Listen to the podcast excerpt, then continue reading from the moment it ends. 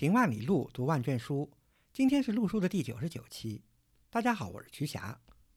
大家好，我是古村。陆书是一档讨论艺术和历史的播客节目。我们追求行知合一的学习体验，行路读书，知其然更知其所以然。欢迎大家订阅收听。我们诚邀您参加陆书的会员计划，您的加入能让我们行得更远，读得更多。有关会员计划的详情，请访问陆书八八点 com 斜杠 member。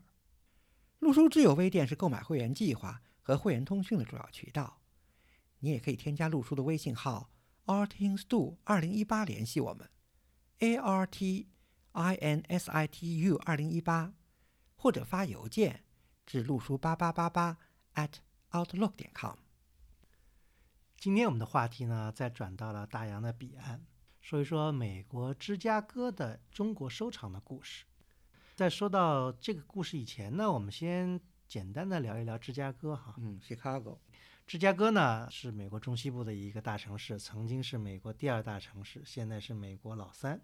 自从洛杉矶赶上来以后，芝加哥就是稳坐老三啊。其实呢，芝加哥的历史啊，有点像我们中国的上海，历史其实是非常短的。芝加哥这个 township 成立啊，是在一八三三年。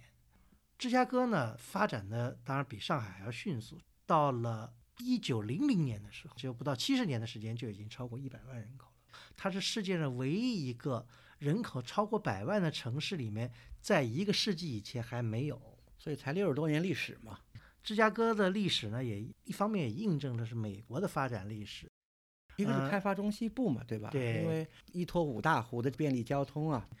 大家知道有个芝加哥学派，其实是好几个学科都有芝加哥学派，比如经济学有芝加哥学派，对吧？其实从我的老本行建筑来讲呢，也有一个芝加哥学派。这个呢就要追溯到什么时候呢？就芝加哥啊，刚才不是说一八三三年建立 township 的，一八三七年正式成立芝加哥市，到了一八七一年的时候，就芝加哥在蓬勃发展的时候，突然来了一场大火。特别有名，好像对芝加哥大火特别有名，基本上把这个城市全部烧光了。呃，也是因为这场大火，那后来城市规划才引进了防火的很多消防规范。对，但这个大火，美国不仅芝加哥有，像旧金山也着过大火，地震有关系。对。那么芝加哥这个大火呢，特别一个因祸得福的一个结果呢，就是大火以后，随着城市的快速发展，芝加哥就产生了世界上第一批摩天大楼。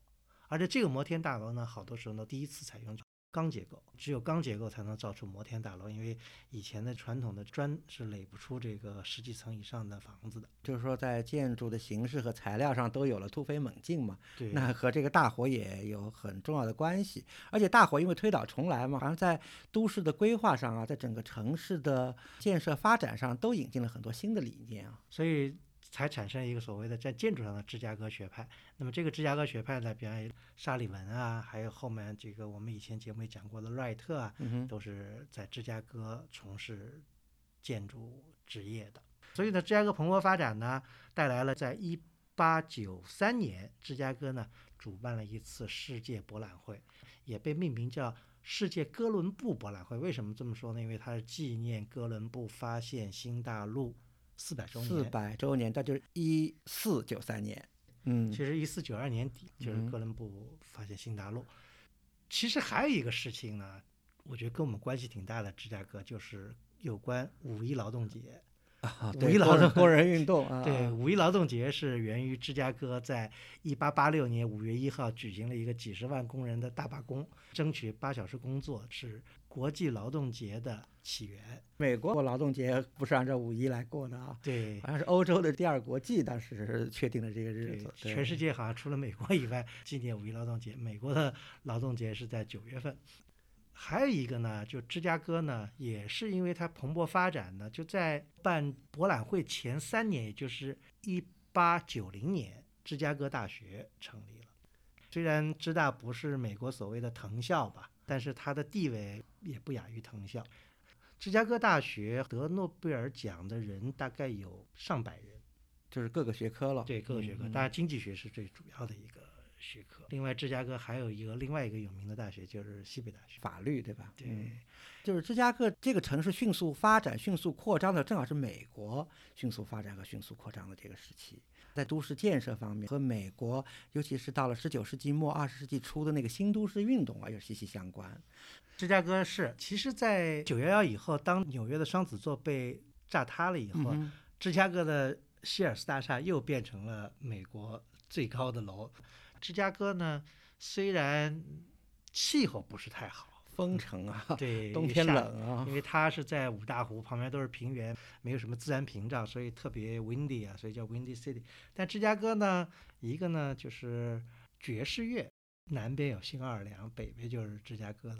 另外呢，芝加哥呢也是很多电影的电影电视。我在读大学的时候，当时老师推荐看了一部，当时算是新电影吧，学外语的时候，就是叫 Ferris Bueller's Day Off，不知道。古村老师看过没有？这个《Bueller》也是一个讲这个呃中学生的电影吧，就是别困在这个学校里读书啊，然后去感受这个魅力的都市啊。里头有一个那个情节我还特别有印象，就是呃他们去参观了那个芝加哥艺术博物馆。下面我们就要开始讲这芝加哥的博物馆。芝加哥呢有很多博物馆，刚才我们讲到芝大，芝大呢有。两个很有名的博物馆，但芝大的博物馆呢，并不以收藏中国的文物为主。嗯，但是呢，芝大有一个博物馆呢，是收是非常有名的收藏东方学的博物馆。这个 Oriental 呢，实际上不是中国，是当时的近东，主要是伊朗呀、两河流域的，对，还埃及啊，对对。因为芝大参加了这些东西的发掘，有来自博斯普里斯的这个柱头啊，什么这些相当的可观。这个是芝大的一个明星博物馆。好，芝大还有另外一个叫 Smart Museum，规模不太大，有一些中国的这个艺术收藏，但是并不特别重要吧，所以不在我们今天的介绍的范围之内啊。我们今天要讲的呢，首先先讲一个这个。芝加哥艺术博物馆，或者叫 Chicago Institute of Art，对，艺术学院。但是它的博物馆是这个 Institute of Art 的很重要的一部分。它呢就坐落在芝加哥最主要的 Michigan Avenue 上，对，就在 Adam Street 的路口嘛。大家知道这个纽约第五大道，芝加哥就是这个密西根大道。这个艺术博物馆呢，跟刚才我们讲的那个1871年的芝加哥大火 有密切的关系，因为大火把整个城市都烧掉了嘛，一切都推倒重来。这个 city 虽然被烧了，但是呢，这个 city 呢非常有实力，很快就启动了一个叫都市的重建项目，而且整个都市重建的一个重要的一个内容就是要建设一些文化机构。这个芝加哥艺术学院呢。包括它下属的博物馆呢，就成为这个都市重建项目的一个重要部分。它是在1879年，也就是在大火以后没多少年就成立了。当然，现在这个馆舍呢，是在1893年，就是刚才古松老师介绍的那个特别重要的哥伦布博览会，就是世界博览会上就迁到这个现址的，是在1893年的12月底呀，这12月8号正式开馆，大门呢就是冲着那个 Adam Street。它是一个丁字路口。这个博物馆呢，跟美国所有的像大都会博物馆一样，在以后的一百多年时间内，经过了很多次的扩建，大概前后经过了八次扩建。最后一次扩建呢，是在二零零九年。这个博物馆其实面积，我觉得从面积角度不亚于大都会，啊，对，因为里面很多房子，各个厅舍哈，呃。据说馆藏呢有大概三十万件藏品啊，这也是相当可观的。有很多的西方的绘画呀，有印象派古典的，嗯，反正包罗万象吧，是一个应有尽有，基本上就是一个综合性的艺术博物馆。刚才讲的印象派绘画呢，印象派绘画其实美国收藏了很多，这是因为什么呢？因为美国很多博物馆其实它都没有办法去收藏古典绘画，因为古典绘画已经都落入了欧洲的这个名家的博物馆的这个藏品。你看，印象派正好是在差不多十九世纪下半叶嘛，对，所以他们呢收藏了很多，不仅是芝加哥、纽约、巴尔的摩、费城都有很可观的印象派的绘画。芝加哥收藏了这很有名的，比较修拉的大碗岛上的一个星期对对啊，对，非常有名的一个世界名作。哎，吴老师，有一次我记得我们十几年前啊，好像第一次去参观这个芝加哥艺术博物馆的时候，在酒店里遇到一帮子这个台湾的一个艺术研习团，参观博物馆的前一夜嘛，他们不是在那儿开小会嘛，导师就在介绍这个修拉的这幅作品，我印象还挺深的。嗯，是的，专门来走访美国博物馆的一个旅游团吧。对对，我们下面讲的就芝加哥艺术博物馆呢，是有很可观的。中国的收藏，古松老师讲可观啊，我觉得是非常贴切的。因为芝加哥艺术博物馆中国收藏的规模是相当大的。作为美国一个博物馆，它要有中国收藏啊，它也是一个慢慢积累的过程，它不可能一蹴而就的。而这些积累的一个重要的一环呢，就是藏家的一个捐赠。就芝加哥艺术博物馆的中国收藏来说呢，它最重要的早期的一笔捐赠呢，就是所谓的白金汉兄妹的这个捐赠。这个白金汉，大家不要误认为是英国的白金汉宫的 那个白金汉。对，白金汉。这个白金汉兄妹呢，就是他是就是白金汉家族吧。这个家族呢是发迹于俄亥俄的，传了几代了，就是非常有钱。到了白金汉兄妹，其实他们是三兄妹嘛，就是一个哥哥，两个妹妹。呃，哥哥叫 Clarence，妹妹叫 Lucy 和 Kate。这三个兄妹挺有意思的，就是醉心于艺术事业。收藏艺术品，终生以此为乐，而且都好像都没有结婚，好像很有意思啊。因为我们以前也讲过不少美国的收藏家。最后跟收藏结婚的人很多，对，是这样啊。美国的这个很多呃有钱的家族啊，这个或者个人，不弗利尔也好啊，什么也好，都是腰缠万贯、富可敌国，但最后好像把财产大量的都倾注到了艺术品的收藏，最后最后呢建个博物馆，得诸社会还诸社会啊。对，就讲到这个白金汉兄妹吧，哥哥这 Clarence 呢，他就常年担任这个艺术学院，也就是这个博物馆吧的。呃，理事担任了十几年。他的收藏兴趣呢是各类版画，就是那些欧洲的这个 European Masters 他们的各种各样的版画，还包括了收藏日本的 prints，就是日本的各种版画精品。当然，其中很大一部分是浮世绘了，有好几千件。真正收藏中国艺术品的呢是那个二妹 Lucy Maud，她呢收藏了很多中国艺术品。陶器呀、雕塑啊，但最大的一类就是中国的青铜器。最小的那个妹妹呢，她其实收藏欧洲中世纪的雕塑啊，还有一些那些欧洲那些大的挂毯啊，还有一些装饰品的。哥哥 Clarence 呢，一九一三年逝世了；Lucy Maud 呢，一九二零年逝世了；最小的 Kate 呢，一九三七年逝世了。很早就留下了遗嘱啊，逝世以后把他们整个的收藏啊，都捐给了芝加哥艺术博物馆。作为中国艺术收藏来说，主要就是 Lucy 的收藏，尤其以青铜器为重要。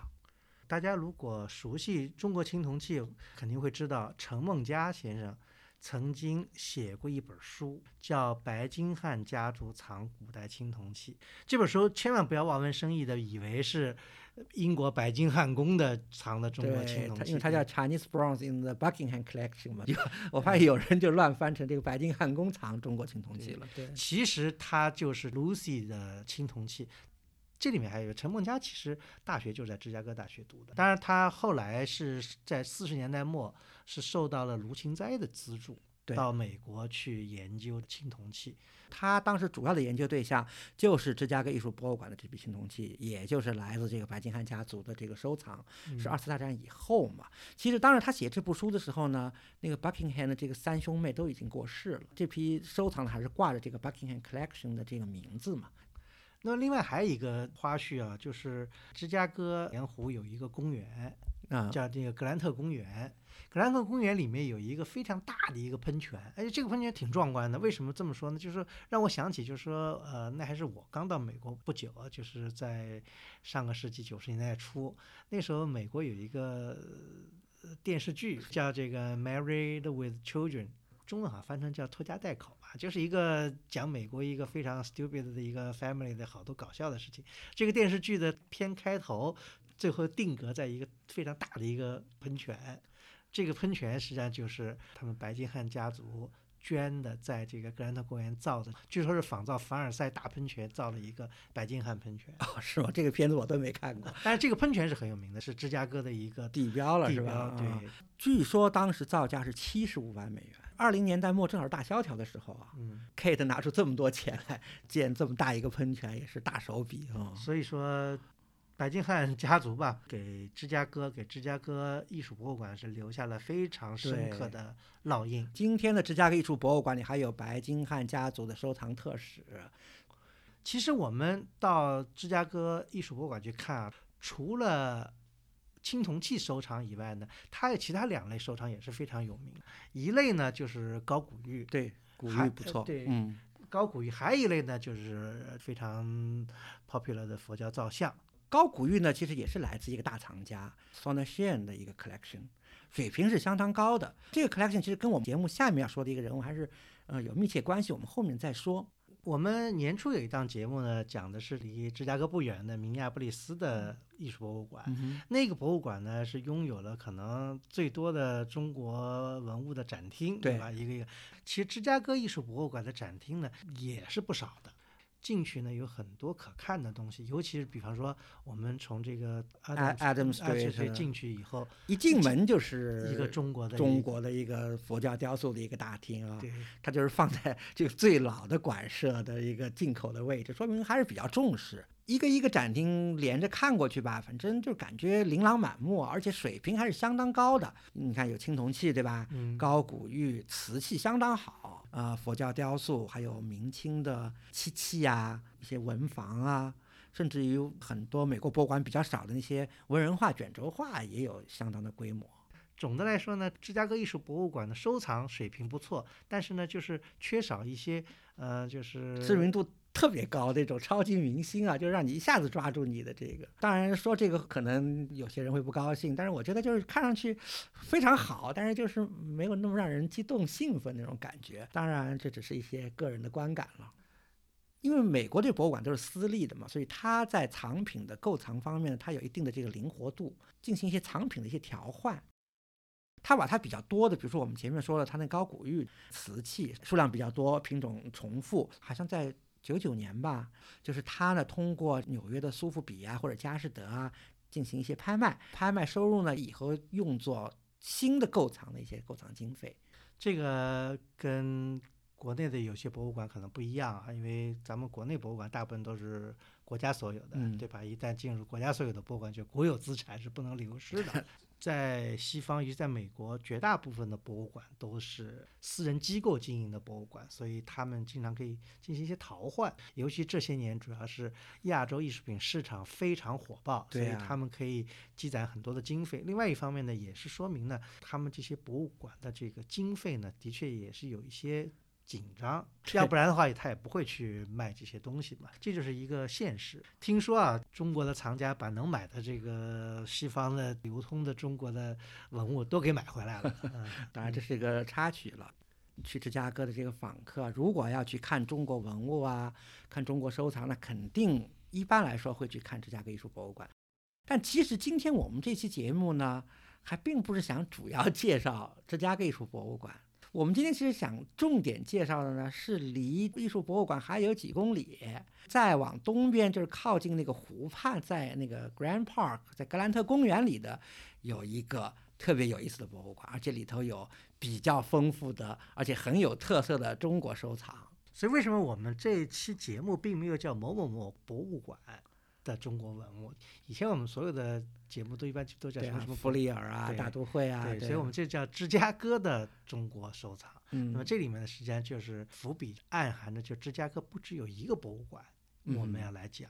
这个博物馆呢，就叫 Field Museum，中文翻译叫腹地博物馆。这是老译法，民国时候这么译的。嗯嗯呃，我们以前介绍过，就是纳尔逊博物馆的中国收藏，啊，这很早以前了。传奇收藏，对吧？纳尔逊的一个传奇吧。我个人认为，从某种意义上来说啊，今天我们介绍这个 Field Museum 啊，也非常传奇。它的中国收藏啊，不仅规模大，而且有特色，更重要的呢，知道的人还不多。所以今天就给大家推荐一下。据我所知，好像这个 Field Museum 啊，跟刚才讲的芝加哥艺术博物馆是不同性质的。对，其实 Field Museum 是一个综合性的博物馆，就是不仅是收藏人文艺术，而且还收藏自然啊、动植物啊这些方面标本。从它的馆藏来说，基本上是以自然为主啊，兼顾于这个人文。它是个自然人文结合的一个博物馆，所以它不是一个艺术博物馆。这个博物馆建立的缘起呢，也和1893年那个哥伦布博览会是息息相关的。大家都知道，世界博览会直到今天啊，所有的展馆展品基本上都是临时的。展会期间，哎，大家建一个临时展馆，然后把一些展品拿出来陈列。但是呢一八九三年这次博览会呢，有一点不同。当时芝加哥有个富豪啊，叫 Marshall Field。他认为博览会虽然是临时的，但是他呢想把这个博览会上各个临时展馆的这些展品啊，给它收集起来，然后建立一个永久的一个博物馆。而他自己先捐资一百万美元，这是当时的一项巨款啊，来建这个博物馆。就靠着这个一百万美元呢，在一八九四年的二月，就是这个新的博物馆，当时叫芝加哥哥伦布博物馆，就在世界博览会的艺术宫开幕了。艺术宫呢，就在今天芝加哥的 Jackson Park 里头。今天已经是另外一个博物馆了，是芝加哥的自然与科学博物馆的一个馆舍。那当时呢，就叫做哥伦布博物馆。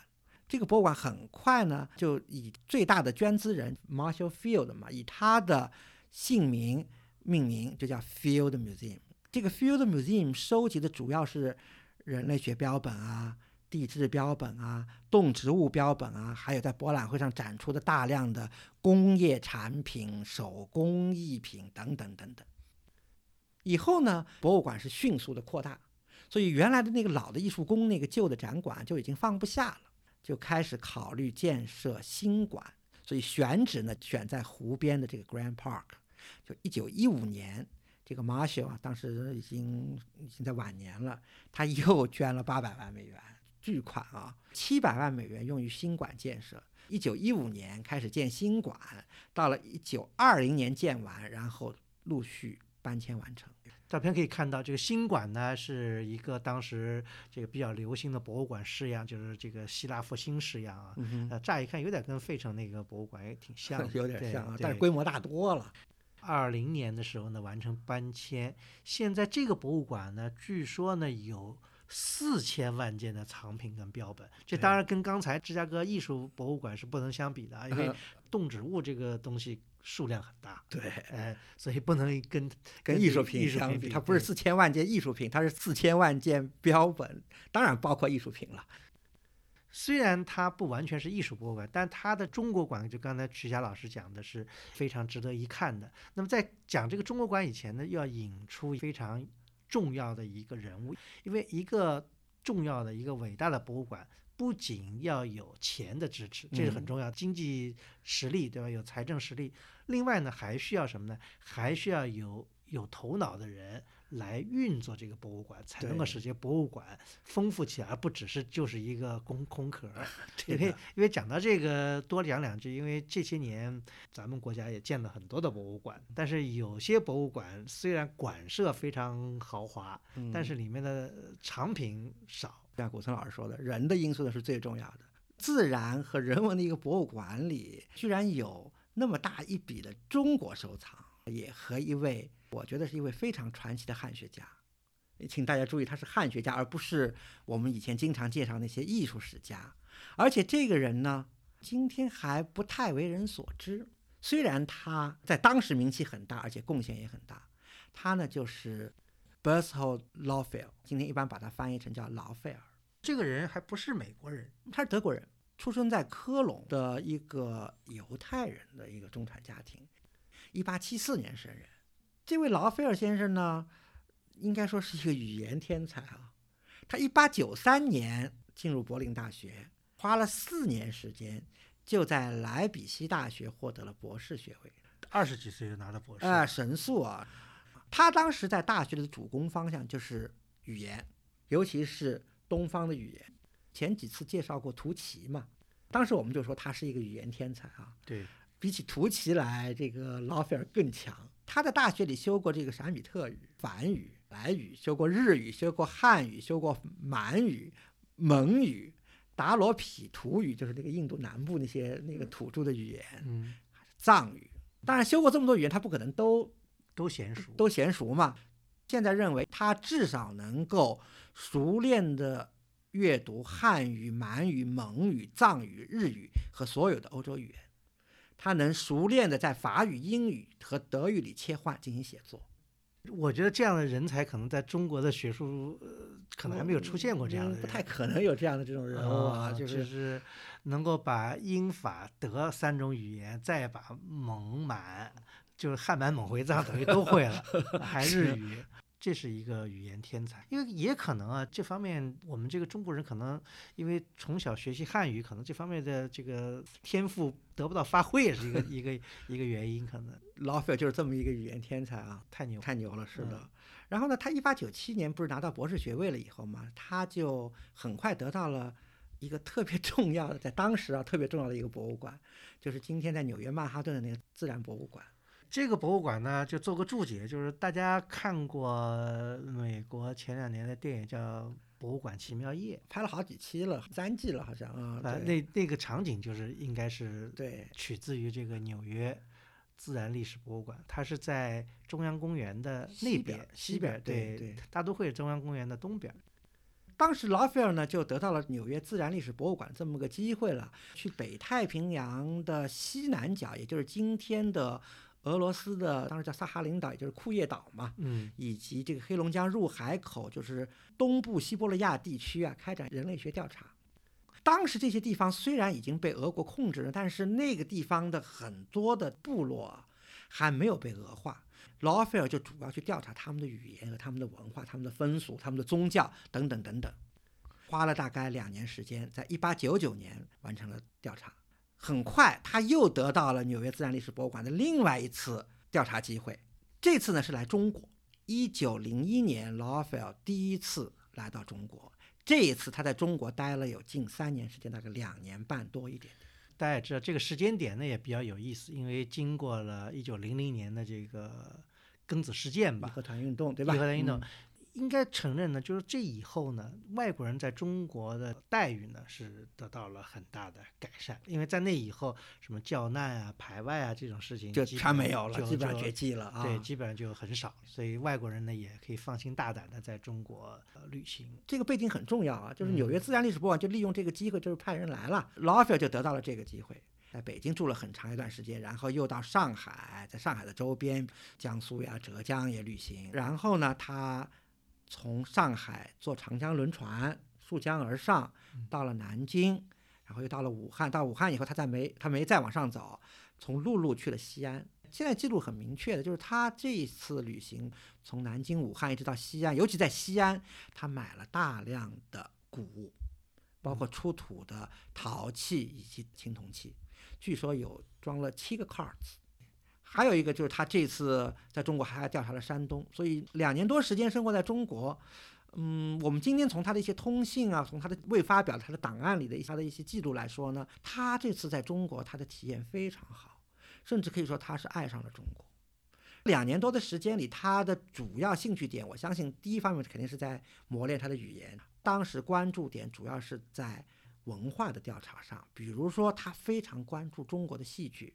中国的音乐、各种的宗教、宗教仪轨以及大众的娱乐生活，他又带着纽约的这个自然博物馆收集各种各样的标本，包括动植物的呀，也包括出土文物，说是收购了一万件。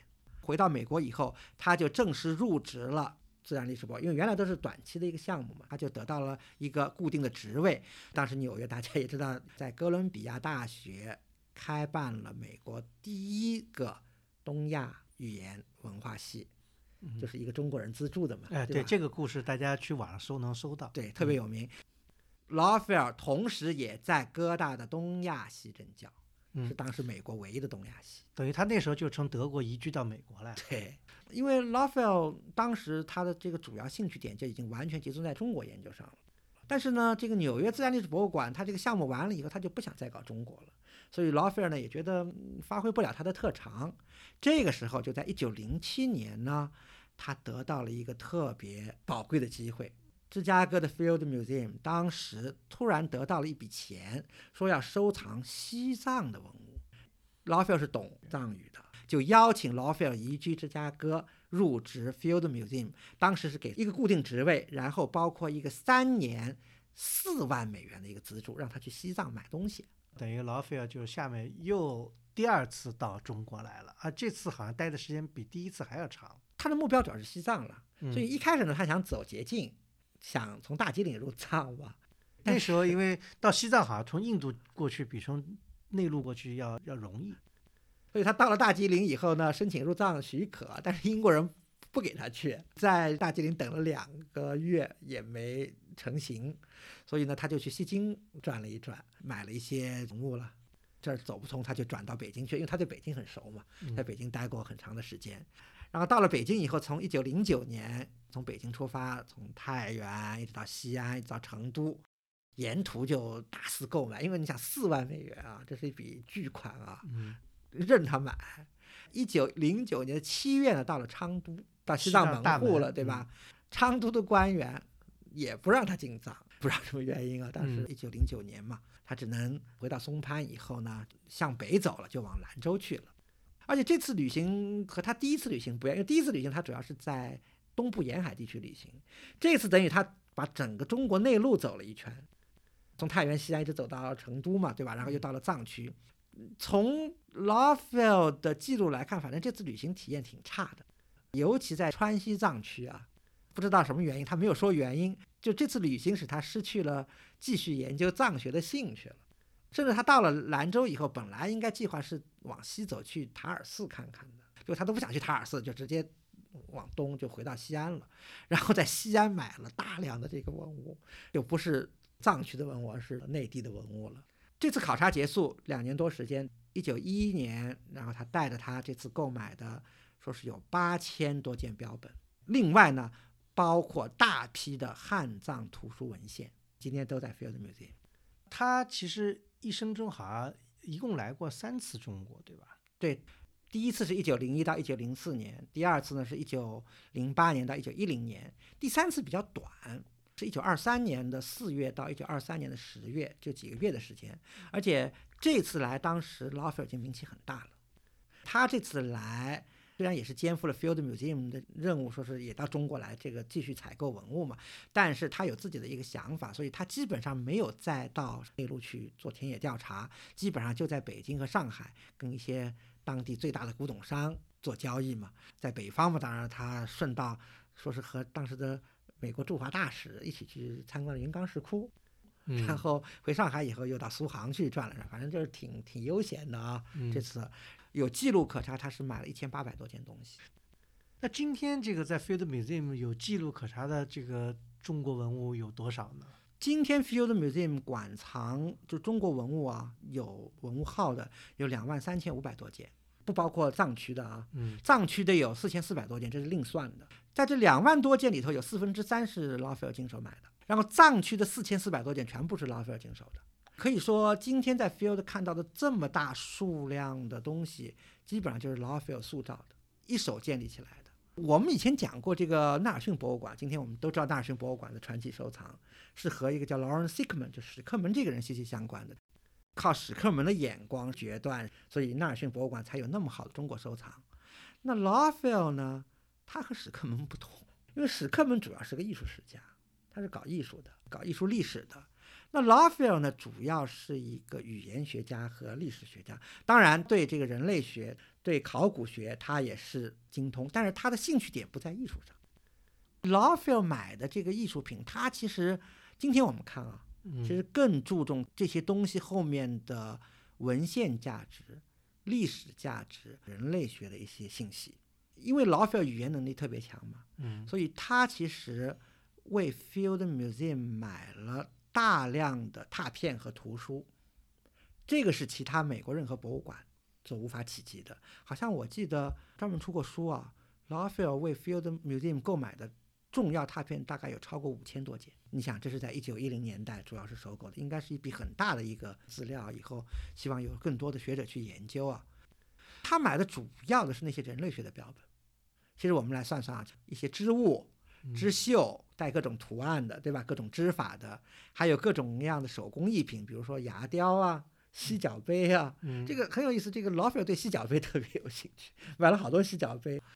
编织物，比如像篮子啊、竹篮啊，甚至买一些鸟笼啊、蛐蛐罐儿啊这样的东西。所以我们就可想而知，它的购藏的重点是在哪儿。它比较偏重于一些 vernacular 的东西。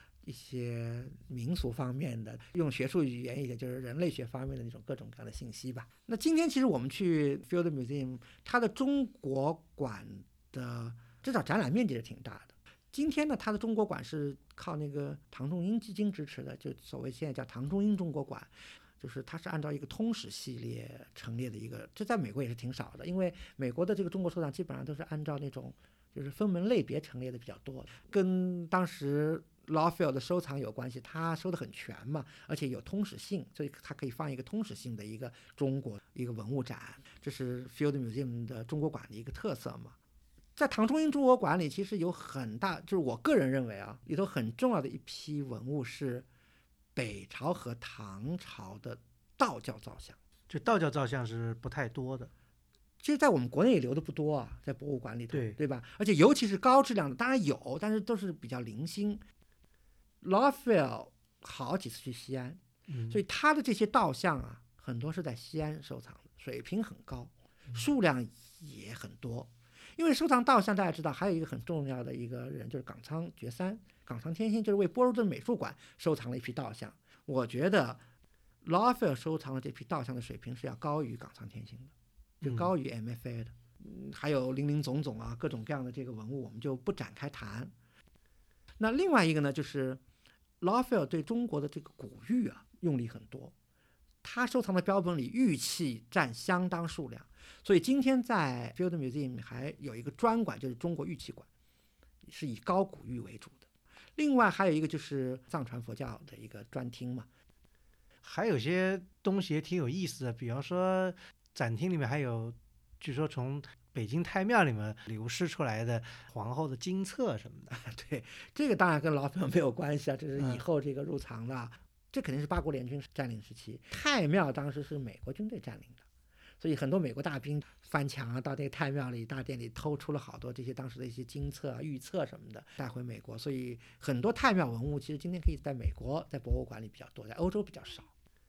德国人占的是中南海那边，所以紫光阁里的功臣像就在德国。对对。那法国人占的是景山的寿皇殿嘛，所以那些皇帝肖像都在法国。所以这个就是，大家熟悉历史就知道这个原因了嘛。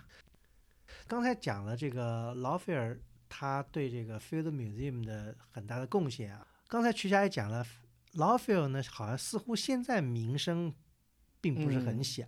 对。呃，那么。我们从今天来看，怎么来看他这个人呢？我觉得老舍挺重要的。他的活跃期主要是在一九一零年代到一九三零年代，因为他是在一九三四年过世的。了解国际汉学研究都知道啊，至少在第二次世界大战以前，汉学的研究中心是在欧洲。当时的主要的汉学家也都是在欧洲，对中国的语言、历史文化有非常高的这个研究素养和知识的，都是欧洲人。劳菲尔他虽然是德国人啊，但他主要是在美国，所以我觉得他是在一九二零年代、三零年代美国，就算美国吧，对吧？美国最杰出的一位汉学家，他对中国语言和历史文化的这个熟悉啊，在美国至少在美国是无人能及的。在当时的美国，对，嗯，而且呢，他涉猎很广泛，知识面很宽，有相当丰富人类学的背景。对考古出土的器物啊，比如说他和伯希和相比啊，伯希和当然文献能力太强了，对吧？语言能力也很强。但是劳菲尔和伯希和，比如说相比，他在这些器物方面呢，也许劳菲尔更胜一筹吧。而且劳菲尔也挺高产，伯希和其实不太高产，嗯，书写的书写的少，这个 notes 比较多。对，那劳菲尔特别高产。我们今天看看这个劳菲尔的这个著作，比如说一九零九年啊，他出版了叫《汉代陶器》，一一年写了汉代的墓葬雕塑。一二年写了本特别重要的书，就是叫《玉器 Jade》，中国的考古和宗教研究，通过玉来研究上古的中国的这个礼仪。罗菲尔是个开拓者，这本书特别重要，当时在民国时期就有一本，现在还有在卖的。对，是这本书特别重要。然后一四年又写了中国的陶俑，一九年他又出版了《Final Ironica》，今年我们翻译成叫。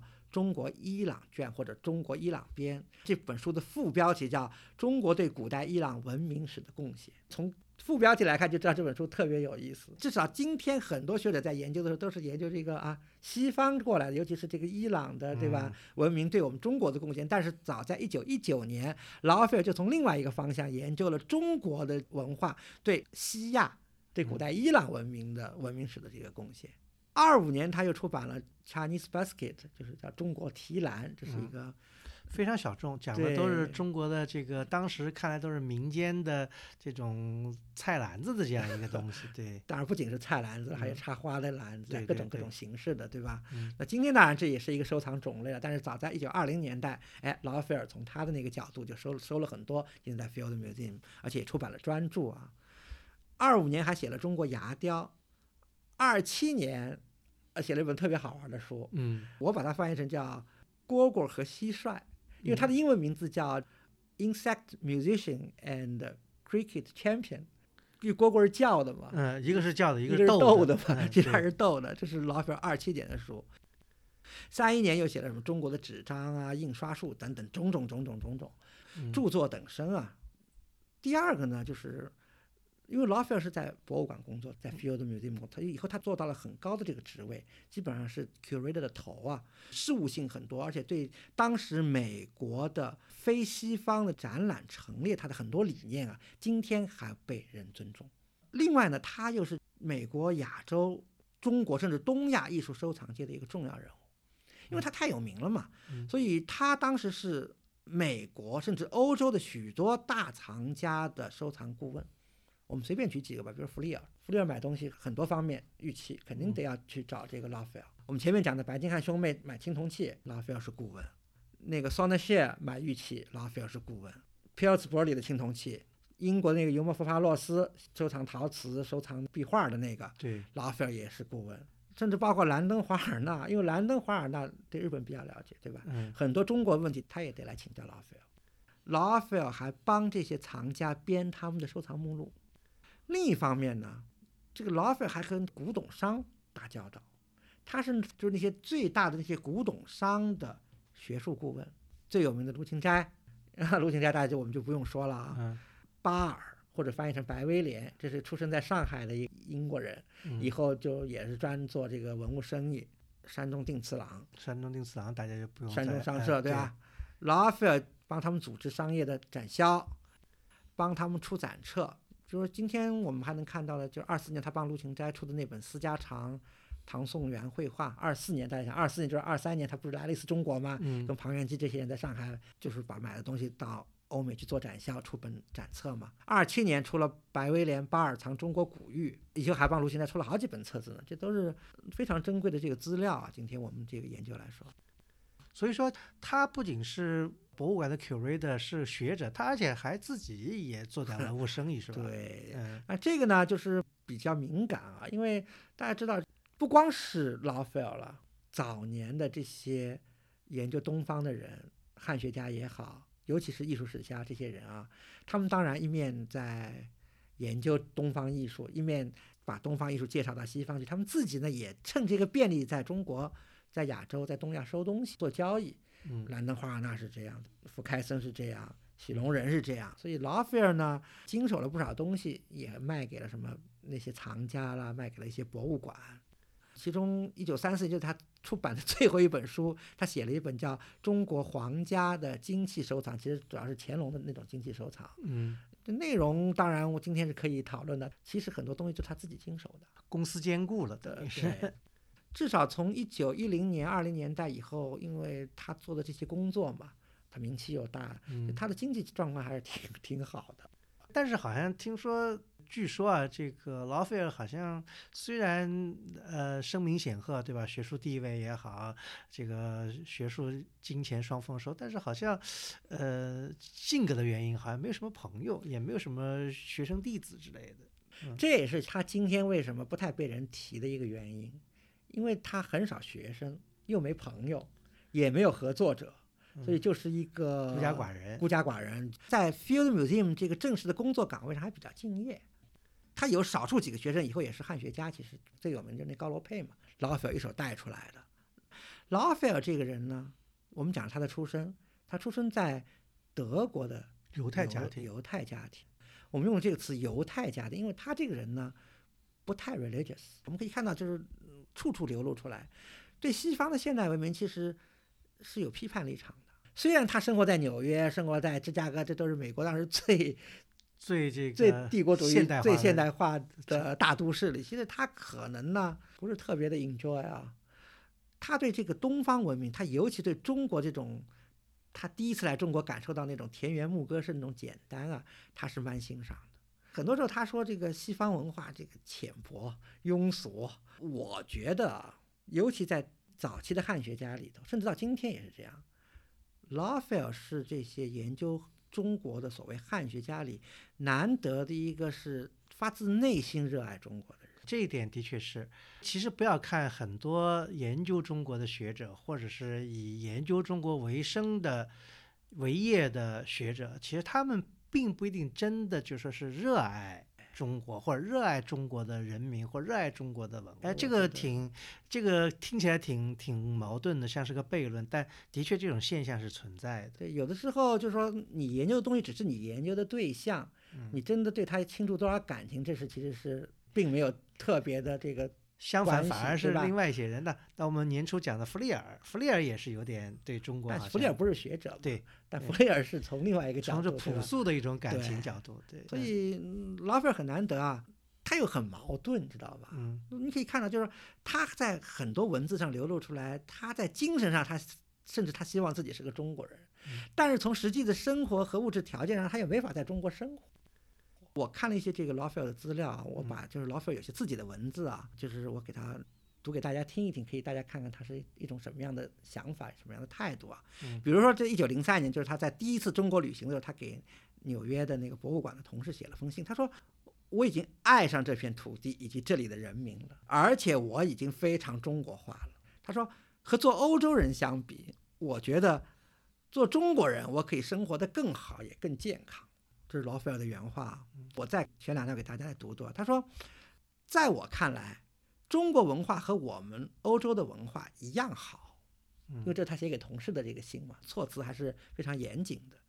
就中国非常实用主义的伦理来说，甚至比我们的更好。如果有所遗憾的话，那就是我没有生而成为中国人。有学者分析啊，就是劳菲尔为什么和美国那些汉学家就不太打交道。